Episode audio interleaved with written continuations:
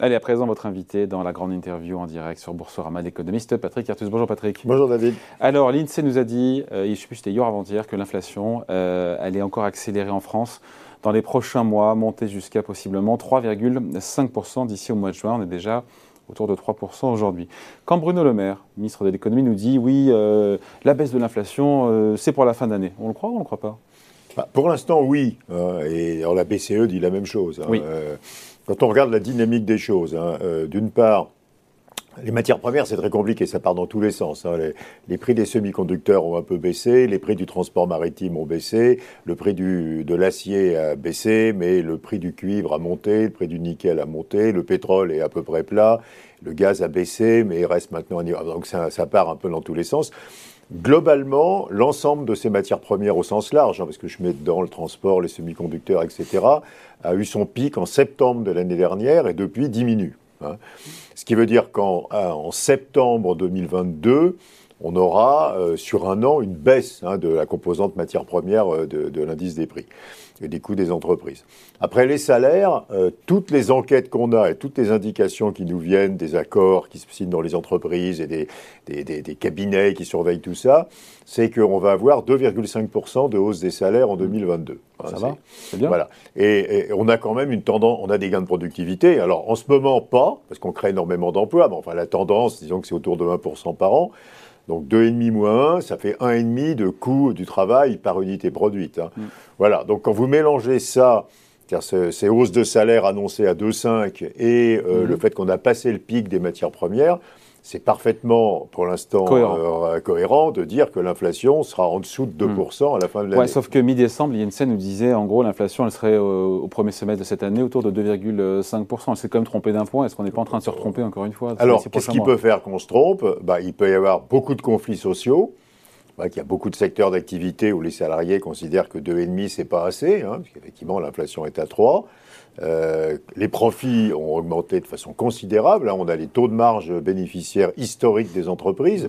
Donc effectivement, ça pousse à demander des salaires À juste euh, titre. plus relevés. Oui, à juste titre. Pour la première fois depuis très longtemps, depuis un an, le partage des revenus en France se déforme au détriment des salariés, hein, ce qui n'arrivait pas avant. hein. Donc euh, les salaires ont augmenté moins vite que la productivité. Enfin voilà. Donc il peut y avoir des, des revendications salariales qui ne sont pas aujourd'hui dans les accords qui ont été signés, hein, mais qui poussent les salaires à un niveau plus élevé.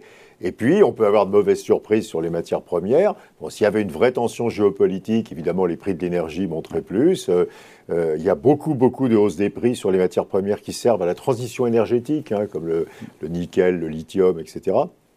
Oui, ça peut, ça peut être pire, mais à nouveau, la meilleure prévision qu'on puisse faire aujourd'hui, compte tenu des indications qu'on a, c'est quand même toujours cette prévision d'inflation Avec un pic d'inflation cet été. Le pic. alors le pic, moi j'avais calculé que le pic d'inflation serait au mois de mars. hein, euh, j'avais regardé les, les- les décalages qu'il y avait dans le passé entre les prix des matières premières, les prix de production et les prix de consommation, et ça amenait le pic du prix de consommation au mois de mars. Ce qui n'est peut-être pas très différent de ce que nous dit l'INSEE. hein, Et après, après ça descend. Bon. Euh, le problème numéro un pour les entreprises aujourd'hui, c'est vraiment le recrutement. C'est quand on leur parle, notamment dans le bâtiment, et Mhm. pas seulement, il y a le bâtiment, il y a l'industrie, les entreprises manufacturières. Aujourd'hui, vraiment, le vrai problème pour les entreprises, ça reste le recrutement.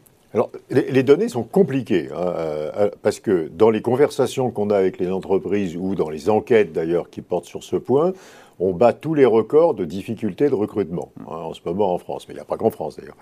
Mais par ailleurs, on bat aussi tous les records de création d'emplois. Euh, et enfin, quand vous regardez globalement la population qui se présente sur le marché du travail, hein, euh, on n'est pas du tout dans la situation américaine. Il y a plus de Français aujourd'hui sur le marché du travail qu'avant la Covid.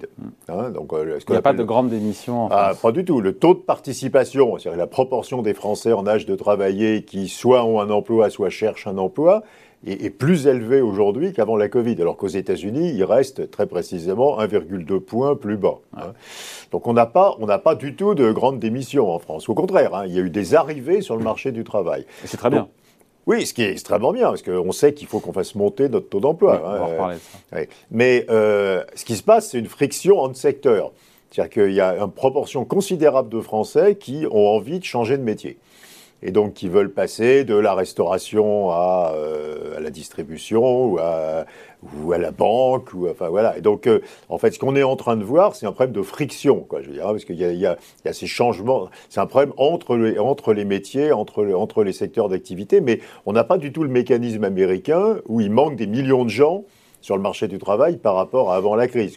Là, il manque personne. Au contraire, on a plus de gens qui viennent. Mais qui veulent changer de job? Mais qui veulent changer de job, euh, qui ont déménagé, euh, et donc il y a des réajustements qui peuvent être compliqués. Et ben, à la fin quand même, à la fin quand même, la question pour économistes, c'est comment est-ce qu'on a créé autant d'emplois? Euh, c'est pas, on n'est pas en train de poser la question. Il y a un frein à l'embauche qui fait qu'on ne crée pas d'emplois, ce qui est une question qu'on s'était posée pour les États-Unis. Là, euh, on est tous surpris par le nombre extrêmement élevé d'emplois qui se créent. Alors évidemment, après, on peut dire que c'est pas tous des bons emplois. Il y a des emplois dans les services à domicile, dans le mm. nettoyage, en fait, qui sont pas formidables. Mais enfin, on n'a jamais autant créé d'emplois. Donc, on a quand même l'impression que ces difficultés d'embauche se résolvent. Donc les entreprises ont du mal, elles ont du mal à trouver, elles, acceptent sans doute des gens qu'il faudra plus former dans l'entreprise, donc ça va être plus coûteux. Mais à la fin, on crée plein d'emplois. Hein. Donc on n'a pas, on n'a pas au niveau global, on n'a pas un freinage de l'emploi à cause de ces problèmes de recrutement. Ouais. Et sur la question juste des approvisionnements des entreprises, est-ce que ces questions-là sont moins aiguës aujourd'hui? Alors, on a, alors on a des indices euh, de difficultés dans les chaînes de valeur, hein, qui sont un mélange de tout. Alors ça s'améliore, mais ça reste tendu, disons pour faire simple. Hein. Il y a semi-conducteurs, vous en avez parlé à l'instant, ça va mieux, mais il y a quand même de grosses difficultés. Et puis ça saute d'une forme de semi-conducteur à l'autre, les difficultés. Euh, transport maritime, il y a une amélioration. C'est pas tellement une question de nombre de bateaux, c'est une question de durée d'attente dans les ports, hein, en particulier aux États-Unis sur la côte ouest, hein, où les ports sont complètement sous-dimensionnés. Il y a aussi une amélioration. enfin, voilà, les choses restent tendues, mais ça s'améliore.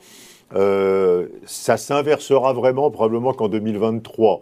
Quand vous regardez l'industrie des semi-conducteurs, ils, commencent à s'inquiéter d'une surcapacité en 2023, hein, mm. parce qu'il y a tout, tellement d'investissements. Ah, il y a toujours des cycles. Hein, oui, oui, oui. Et, euh, mais sur le transport maritime, alors, faut juste un Quand je parle à ST Micro, le patron de ST Micro, quand je lui pose la mm. question, il me dit non, non on n'y est pas en 2023, on ne sera pas en surcapacité. Hein. Bah, ils n'ont pas le même avis. TSMC dit des choses un peu différentes. Enfin, c'est vrai que c'est très. Parce qu'il faut comprendre. Parce que structurellement, il y a une très forte demande. Il faut, voir, faut voir d'où ça vient. Euh, quand vous prenez euh, l'OCDE, l'OCDE n'a pas plus de PIB aujourd'hui qu'au quatrième trimestre 2019. Hmm. On est au même PIB qu'au quatrième trimestre 2019. Sur l'ensemble Sur l'ensemble de l'OCDE. Hein, alors il y a des pays au-dessus comme nous, les États-Unis, il y a des pays en dessous comme l'Espagne. Enfin, Donc le mélange, c'est on est au même niveau de PIB qu'à la fin de 2019. Et euh, donc, c'est pas parce qu'on a plus de demandes qu'on a des prix des matières premières qui augmentent. Hein, on, a, la même demande qu'il y a deux ans. Donc, il y a deux ans, euh, il y a deux ans, on avait assez de semi-conducteurs et de bateaux. Donc, c'est la composition de la demande qui a changé. Il y a un boom des biens et il y a un recul des services. Donc on achète de l'électronique, du mobilier, euh, mm. des abris de jardin. Vous voyez la longue liste des trucs qu'on achète dans des proportions incroyables, les piscines, bon. Et, donc, il y a une explosion de la demande de biens et une contraction de la demande de services. C'est pas en train de s'inverser en, France Alors, c'est en train de se corriger, au sens où maintenant, la demande de biens se tasse un peu et la demande de services repart. Mais quand vous regardez les chiffres, on a toujours un niveau hallucinant de demande de biens et un niveau euh, bas de demande de services. Donc, on a basculé vers les biens. Euh, télétravail, euh, numérisation des entreprises, énergie renouvelable et on n'était pas préparé à ça. Donc ce n'est pas une question de niveau global de PIB, hein, c'est la composition de la demande. Alors, il y a deux scénarios. Il y a ceux qui disent ça va se normaliser. Donc une fois qu'on a acheté un ordinateur et qu'on a changé son mobilier, on retourne au restaurant, donc on revient vers les services. Et il y a ceux qui disent non, il y a un changement structurel avec le télétravail, la mmh. numérisation. Vous plutôt de quel côté euh, le, Voilà, le, commerce en ligne qui rend plus facile d'acheter des biens. Et donc on va rester dans une économie avec vous en plus pensez quoi, vous? Ah, j'en ai, je ne sais pas. Ça fait 25 ans que la demande se déforme vers les services hein, hmm. et qu'on consomme de moins en moins de biens. Et là, tout d'un coup, on se met à consommer énormément de biens. C'est beaucoup, beaucoup de biens qui sont liés à la maison, hein, euh, rénovation de la maison, amélioration de la qualité des maisons, etc. En tout cas, sur, sur, cette inflation qui est plus forte que prévu, ça a poussé la semaine dernière euh, Christine Lagarde à tenir un discours qui était moins accommodant et qui a un petit hmm. peu surpris les marchés. il fallait qu'elle tienne un discours plus hawkish il fallait qu'elle change de pied bah, je pense que d'abord, on a vu les déclarations du gouverneur de la, de la Bundesbank, hein, de la Banque centrale allemande, hein, ce matin, qui est assez, assez dur. Quoi, hein. euh, alors Dans son rôle bah, Il est au SPD, donc on est un peu surpris. Euh, il est assez dur. Je crois qu'elle a un conseil assez divisé.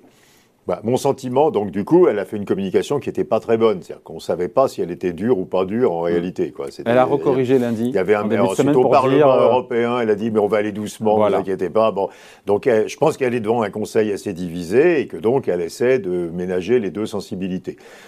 Profondément, si on le fait, je, euh, je ne crois pas qu'ils aient la capacité de faire ce que croient les marchés c'est-à-dire monter les taux deux fois cette année en étant sorti du. Euh, regardez ce qui s'est passé. Alors, bah, argument 1, la Grèce et l'Italie.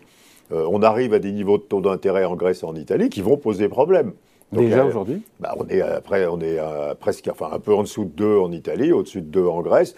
Faut ça va. faut rappeler, non, ça va pas. Il faut rappeler que l'Italie a zéro de croissance potentielle, quoi. Hein. Donc les taux à 2, c'était ce qu'on estimait comme étant le niveau au-dessus duquel on mettait en danger la solidité de la dette italienne. Donc ce sera un frein pour la BCE. Bah, la BCE va pas prendre le risque. La BCE va pas déclencher une crise sur la dette de l'Italie. Ce n'est C'est pas son, c'est pas son rôle. Deuxième argument, ils veulent soutenir la transition énergétique. La transition énergétique, c'est des quantités d'investissement avec des rentabilités très faibles et qui ne se feront jamais si les taux d'intérêt remontent. Pourquoi rentabilité très faible? Bah, Par exemple, euh, un, un sidérurgiste qui passe du fuel à l'hydrogène, il investit des milliards d'euros dans ses fours et il produit exactement la même quantité d'acier après, donc rentabilité de l'investissement zéro. Mm. Hein. La, rénovation thermique des logements, rentabilité entre 1 et 2% donc si les taux sont à 1, ça va. Si les taux sont à 4, c'est plus rentable. ça marche plus.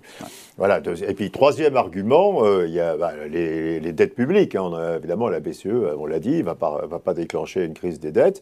Voilà. Et puis ensuite, il y a une vraie interrogation de fond qui est cette la nature de cette inflation. Euh, fait-elle que la politique monétaire restrictive ferait baisser l'inflation Moi, je ne crois pas. L'inflation, c'est quoi? C'est qu'on n'a pas assez de pétrole, c'est qu'on n'a pas assez de charbon, c'est que les Gazprom a baissé de 40% ses approvisionnements de gaz. C'est pas en relevant les taux euh, d'intérêt. c'est que plus personne ne veut travailler dans un restaurant. Enfin, voilà, c'est ça l'inflation. Euh, si vous montez les taux, il n'y a rien de tout ça qui s'arrange. Et peut-être même ça se dégrade parce que c'est plus compliqué de faire des investissements dans les semi-conducteurs si les taux d'intérêt sont plus élevés. Donc la nature de l'inflation ne rend pas du tout la politique monétaire le bon instrument pour lutter contre l'inflation. Donc elle sera bridée dans ses propres. Mais, encore une fois, si l'inflation, encore une fois, en zone euro, on est à 5, si elle reste entre 4 et 5 d'ici la fin de l'année. Elle ne va pas rester entre 4 et 5. Euh, on est à 5, mais l'inflation sous-jacente est à 2,3. Donc c'est que, que des matières premières. On n'est pas aux États-Unis à nouveau. Aux États-Unis, il y a de la vraie inflation. Il y a les salaires, il y a les entreprises qui prennent des marges, qui est un truc fantastique aux États-Unis. Euh, au moins deux points d'inflation aux États-Unis en plus, c'est les hausses des marges bénéficiaires des entreprises c'est un truc, c'est vachement dangereux. Il n'y a, plus d'aucune inhibition à monter ses prix aux États-Unis. Donc on monte ses prix, tout le, monde monte ses prix, et donc les marges bénéficiaires explosent, et donc on a de l'inflation qui vient de la hausse des profits. C'est quand même un mm. truc très étonnant. Euh, on n'a pas du tout ça en Europe. Et hein, qui est tenable ou pas? Ah bah aux États-Unis, c'est extrêmement dangereux ce qui se passe parce que vous, vous passez dans un modèle d'équilibre inflationniste, quoi, où, tout le monde monte ses prix. Donc, autant euh, c'est légitime que la Fed fasse 7, euh, ah bah, 5 ou 6 à la Fed doit être méchante. Alors, elle ne fera pas 5, 6 ou 7, ils vont faire 4, mais ils ont absolument besoin de bouger parce qu'ils ont de la vraie inflation. Quoi. ils ont l'inflation parce que les entreprises se lâchent, les vendeurs de voitures d'occasion augmentent de 50% les prix comme ça uniquement pour gagner de l'argent. Euh, Donc la Fed doit être méchante mais la, la, Fed doit faire quelque chose parce que là, il y a de la vraie inflation, c'est qui vient de la demande, quoi. Et puis il vient des comportements de marge.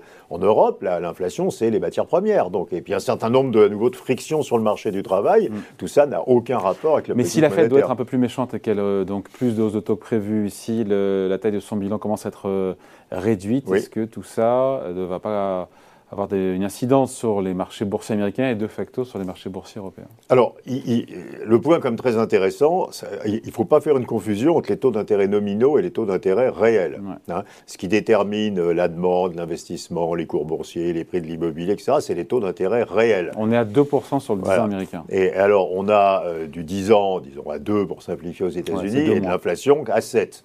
Donc le taux mais ça reste pas, ça reste pas. alors, mais projetez-vous à la fin de l'année. En sous-jacent, on est à 5,5 aujourd'hui aux Oui, mais projetez-vous à la fin de l'année. Euh, moi, je pense qu'on sera à 4 aux États-Unis à la fin de l'année, et les taux, ils seront à 2,20 quoi.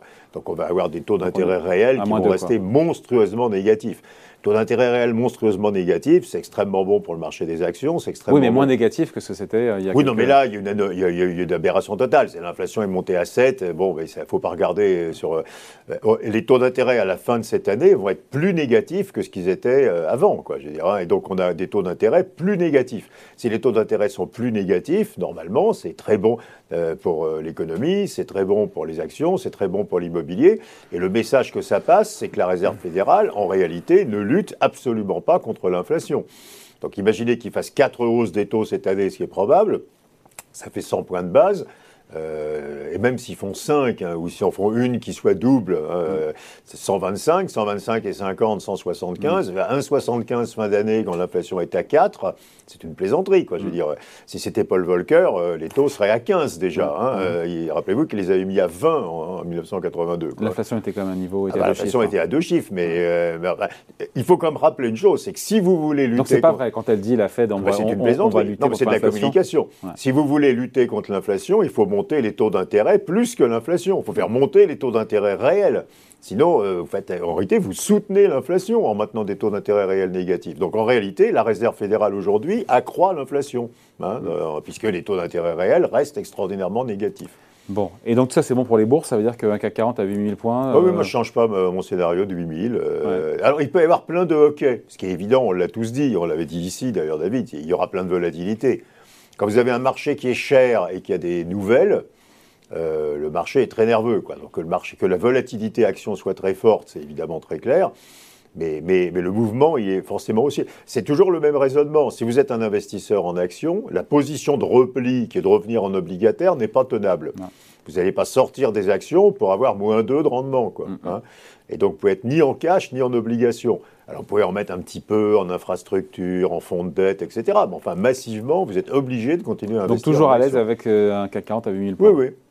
Bon, Bon, là, à nouveau, sauf Ouais. si les risques qu'on évoquait au début, enfin, sauf s'il y a une grosse crise géopolitique et que le prix de l'énergie double, euh, etc. Ouais, sauf si, sauf si. s'il y a énormément de, de tensions sociales et que les salaires augmentent beaucoup plus vite. Mais à nouveau, aujourd'hui, le pouvoir d'achat des salariés, il n'a pas augmenté, il a reculé. Les salaires réels ont reculé. Les salaires réels, la- part des salaires dans le PIB a diminué. Donc on n'a pas du tout de... le- ce qui a augmenté, c'est le pouvoir de négociation des entreprises dans cette période. hein. Bon, il nous reste quelques instants, Patrick, pour Oui. parler de la- cette campagne euh, électorale. On en parlera tous les mois et même plus s'il y a besoin ensemble. Ah bon? Dans ce que vous écoutez, dans ce que vous entendez comme mesures économiques, il y a beaucoup de choses, encore une fois. Euh, Qu'est-ce qui vous plaît ou qui vous plaît pas? Qu'est-ce qui Bah, vous plaît pas, d'ailleurs, pour commencer Alors dans les mesures? d'abord, ouais, non, il faut quand même dire globalement qu'il y a des choses sur lesquelles les économistes ne sont pas d'accord. Donc on a le droit d'avoir des vues divergentes. Je prends un exemple, le SMIC. Euh, beaucoup d'économistes pensent que si on augmente le SMIC assez fortement, on va détruire beaucoup d'emplois peu qualifiés, mais il y a des économistes qui pensent que c'est pas vrai.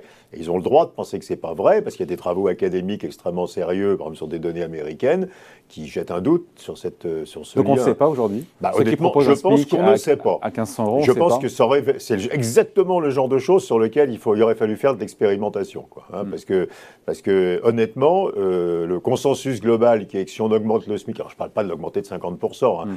et si on augmentait de 10% le SMIC, par exemple, ce que propose à peu près Jean-Luc Mélenchon, c'est pas évident que ça va détruire de l'emploi, parce que si on le fait dans des secteurs d'activité où les salaires sont bas et où les entreprises vont monter un peu leur prix, il Mm. n'y a pas de raison que ces entreprises licencient. Quoi. Donc, être- il y a des endroits où on a le droit de ne pas être d'accord avec le consensus euh, sur un sujet. Donc, les candidats ont le droit de prendre des. Je crois ce qu'on doit exiger des candidats, c'est qu'ils donnent le bouclage de leurs mesures. Mm. Par exemple, si on propose de supprimer les impôts de production, il faut expliquer comment on le finance. C'est le cas d'Éric Zemmour, notamment. Ah, bah oui, mais il faut 30 dire qu'est-ce qu'on fait en face. Quoi. Vous êtes d'accord sur le principe ou pas Des ah bah, Sur le principe, ça serait formidable de pouvoir supprimer les impôts de production. Mais on n'en a pas les moyens. Bah, oh, Peut-être qu'on les a, mais il faut dire en face de ça, je vais monter de 30 milliards cet autre impôt, ou bien je vais baisser de 30 milliards cette dépense, ou bien je vais faire 30 milliards de déficit public, euh, et nous, nous serons capables après d'évaluer, mais il faut, faut donner un bouclage, hein, c'est donner un bouclage macroéconomique. Et c'est pareil sur la compétitivité. Pour des mesures sur les salaires, les impôts, etc., il faut donner un bouclage macroéconomique. Qu'est-ce que ça fait sur euh, la compétitivité de l'industrie, le commerce, etc. Donc ce qu'il faut demander aux candidats, c'est qu'ils donnent un bouclage macroéconomique. Mm. Certains d'entre eux le font, hein, vont, vont proposer des programmes avec des bouclages macroéconomiques. Il faut refuser des bouts de mesure. Quoi. Il faut un Mm. bouclage macroéconomique. Ok. Et dans les trucs qui ne marchent pas, euh, pour lesquels il y a consensus chez les économistes, donc sur le SMIC, on a vu qu'il y avait des À SMIC, on peut débattre. Mais je sur pense. euh, ce, qui est, ce qui fait relativement consensus, et dans les mesures qu'on entend, fait et qui ne marchent pas, pour le Bah, coup. ce qui fait consensus chez les économistes, c'est qu'on peut pas, euh, on peut pas reculer. Enfin, il faut reculer l'âge de la retraite. Je, je- je connais assez peu d'économistes qui disent qu'il faut ramener à 60 Ah, ans l'âge y a de la retraite. candidats qui proposent un Oui, retour à euh, 60 bah, ans. Marine Le Pen le propose. Alors, c'est des- une version qui s'est édulcorée Oui, hein, dans oui. les derniers jours. A priori, il y aura des, des annonces d'ici dans les prochaines heures. euh, mais, mais, mais, mais ça, le- on, on a la durée annuelle du travail parmi la plus basse de l'OCDE et on sait que c'est un gros problème. On n'a pas assez de travail, quoi. Après, ayons une discussion collective sur comment on répartit le travail. C'est-à-dire, si on doit travailler plus, quelle est la part qui vient de l'âge de la retraite, la part qui vient d'attirer plus de personnes sur le marché du travail, la part qui vient de la durée hebdomadaire. Enfin, on peut travailler, mais il faut augmenter la durée du travail sur la vie, parce qu'on a un très gros déficit par rapport aux autres pays. Ce qui nous redonnera des marges de manœuvre, d'ailleurs. C'est un des problèmes de- des problèmes budget. C'est une des causes des problèmes budgétaires, c'est une des causes des problèmes de commerce extérieur. On travaille pas assez sur notre vie. Et, et Ça veut dire quoi? Ça veut dire moins de vacances, moins de RTT ça veut ah mais dire on quoi peut, en, on peut en discuter. Dirais. Et, et puis après, on peut décider que c'est un problème de partage des gains de productivité. La France a utilisé beaucoup plus que les autres pays depuis 30 ans hein, les gains de productivité à baisser la durée du travail. Aux États-Unis, par exemple, les gains de productivité n'ont absolument pas été utilisés pour baisser la durée du travail. Ils ont été utilisés pour augmenter les salaires, les profits. Nous, on a utilisé une partie importante des gains de productivité pour baisser la durée du travail. Il faut débattre de ça. Donc, euh, je pense que les candidats devraient dire dans les dix prochaines années, ma vision, c'est que si on fait 15% de gains de productivité dans les dix prochaines années, ce qui est raisonnable, on va en utiliser tant pour baisser la durée du travail, tant pour augmenter les salaires. Et voilà comment je, bah, voilà. Et on peut décider qu'on va tout mettre sur les salaires sans baisser la durée, ou qu'on va tout mettre sur la durée sans augmenter les salaires. Quoi. Alors, ce qu'on peut pas proposer en même temps, c'est d'augmenter les salaires et de baisser la durée du travail, parce que là, on peut plus partager la productivité. Donc, il y a aussi des contraintes de cohérence qui seraient sympathiques de respecter. Bon, et sur des mesures, encore une fois, et on finit là-dessus, Oui. dans le débat, il y a cette ISF climatique de Yannick Jadot, il y a euh, cette prime euh, XXL, on a, on l'a largement évo- évoqué ici, sur, euh, proposée par euh, Éric Zemmour, sur le fait de défiscaliser, désocialiser jusqu'à trois mois de salaire pour donner plus de pouvoir d'achat. Mais à Il y a des battements de droits de donation à salaires- 200 000 euros pour Valérie Bon, Pécresse. Il y a beaucoup de choses quand même, des Oui, alors il y a plein euh, de trucs, on n'a pas le temps de tout regarder dans le détail. Euh, Qu'est-ce qui vous plaît, qu'est-ce qui vous plaît pas du Alors, le- ce que propose euh, Yannick Jadot, ça, ça part d'une analyse qui est tout à fait juste. hein. C'est-à-dire que la, on- la transition énergétique va énormément faire monter les prix de l'énergie. Euh, on ne pourra pas, ça va appauvrir considérablement les Français les plus modestes et on pourra, on pourra pas éviter de soutenir le pouvoir d'achat des Français les plus modestes par des transferts publics hein, qui compensent la hausse des prix de l'énergie, qui, qui frappent surtout les Français les plus modestes. Et dans le même temps, euh, les France, plus les Français ont un revenu élevé, plus ils émettent de CO2. hein, ça, c'est parfaitement clair. Donc, de faire de la redistribution qui va euh, compenser la hausse de prix de l'énergie pour les Français modestes à partir d'un- d'une taxation euh, ça peut être une taxation du revenu du capital, ça peut être, enfin, on peut imaginer ce qu'on veut. Ça, c'est pas déraisonnable du tout. Et de toute façon, je vais vous dire, on va le faire. Hein, parce que personne, aucun homme politique ne laissera les Français les plus modestes payer leur énergie deux fois plus cher dans 30 ans qu'aujourd'hui. hein. Donc, de toute manière, on le fera. C'est-à-dire qu'il y aura une redistribution massive La au profit des plus où modestes. on prend l'argent? Bah, on le prend dans le revenu du capital. Il n'y a pas d'autres endroits où on peut le prendre. Donc je pense qu'on, on- depuis 30 ans, la taxation du revenu du capital diminue dans les pays de l'OCDE, parce qu'il n'y a pas que la France. Et je pense que dans les 20 prochaines années, elle va remonter. Boris Johnson devait. Quels impôts, en l'occurrence? Bah, regardez l'impôt sur les sociétés au Royaume-Uni, il devait descendre à 17%, bah, finalement il remonte à 28%. Quoi. Je veux dire, donc les, les- les Anglais nous montrent le chemin. Il y aura une remontée de la taxation du revenu du capital qui financera une partie de cette redistribution énergétique hein, vers les plus modestes.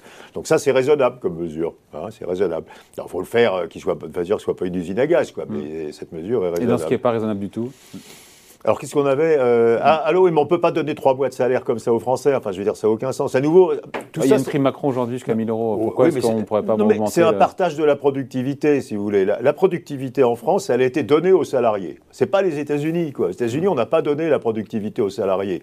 Donc, si vous faites campagne aux États-Unis, vous demandez une forte hausse des salaires.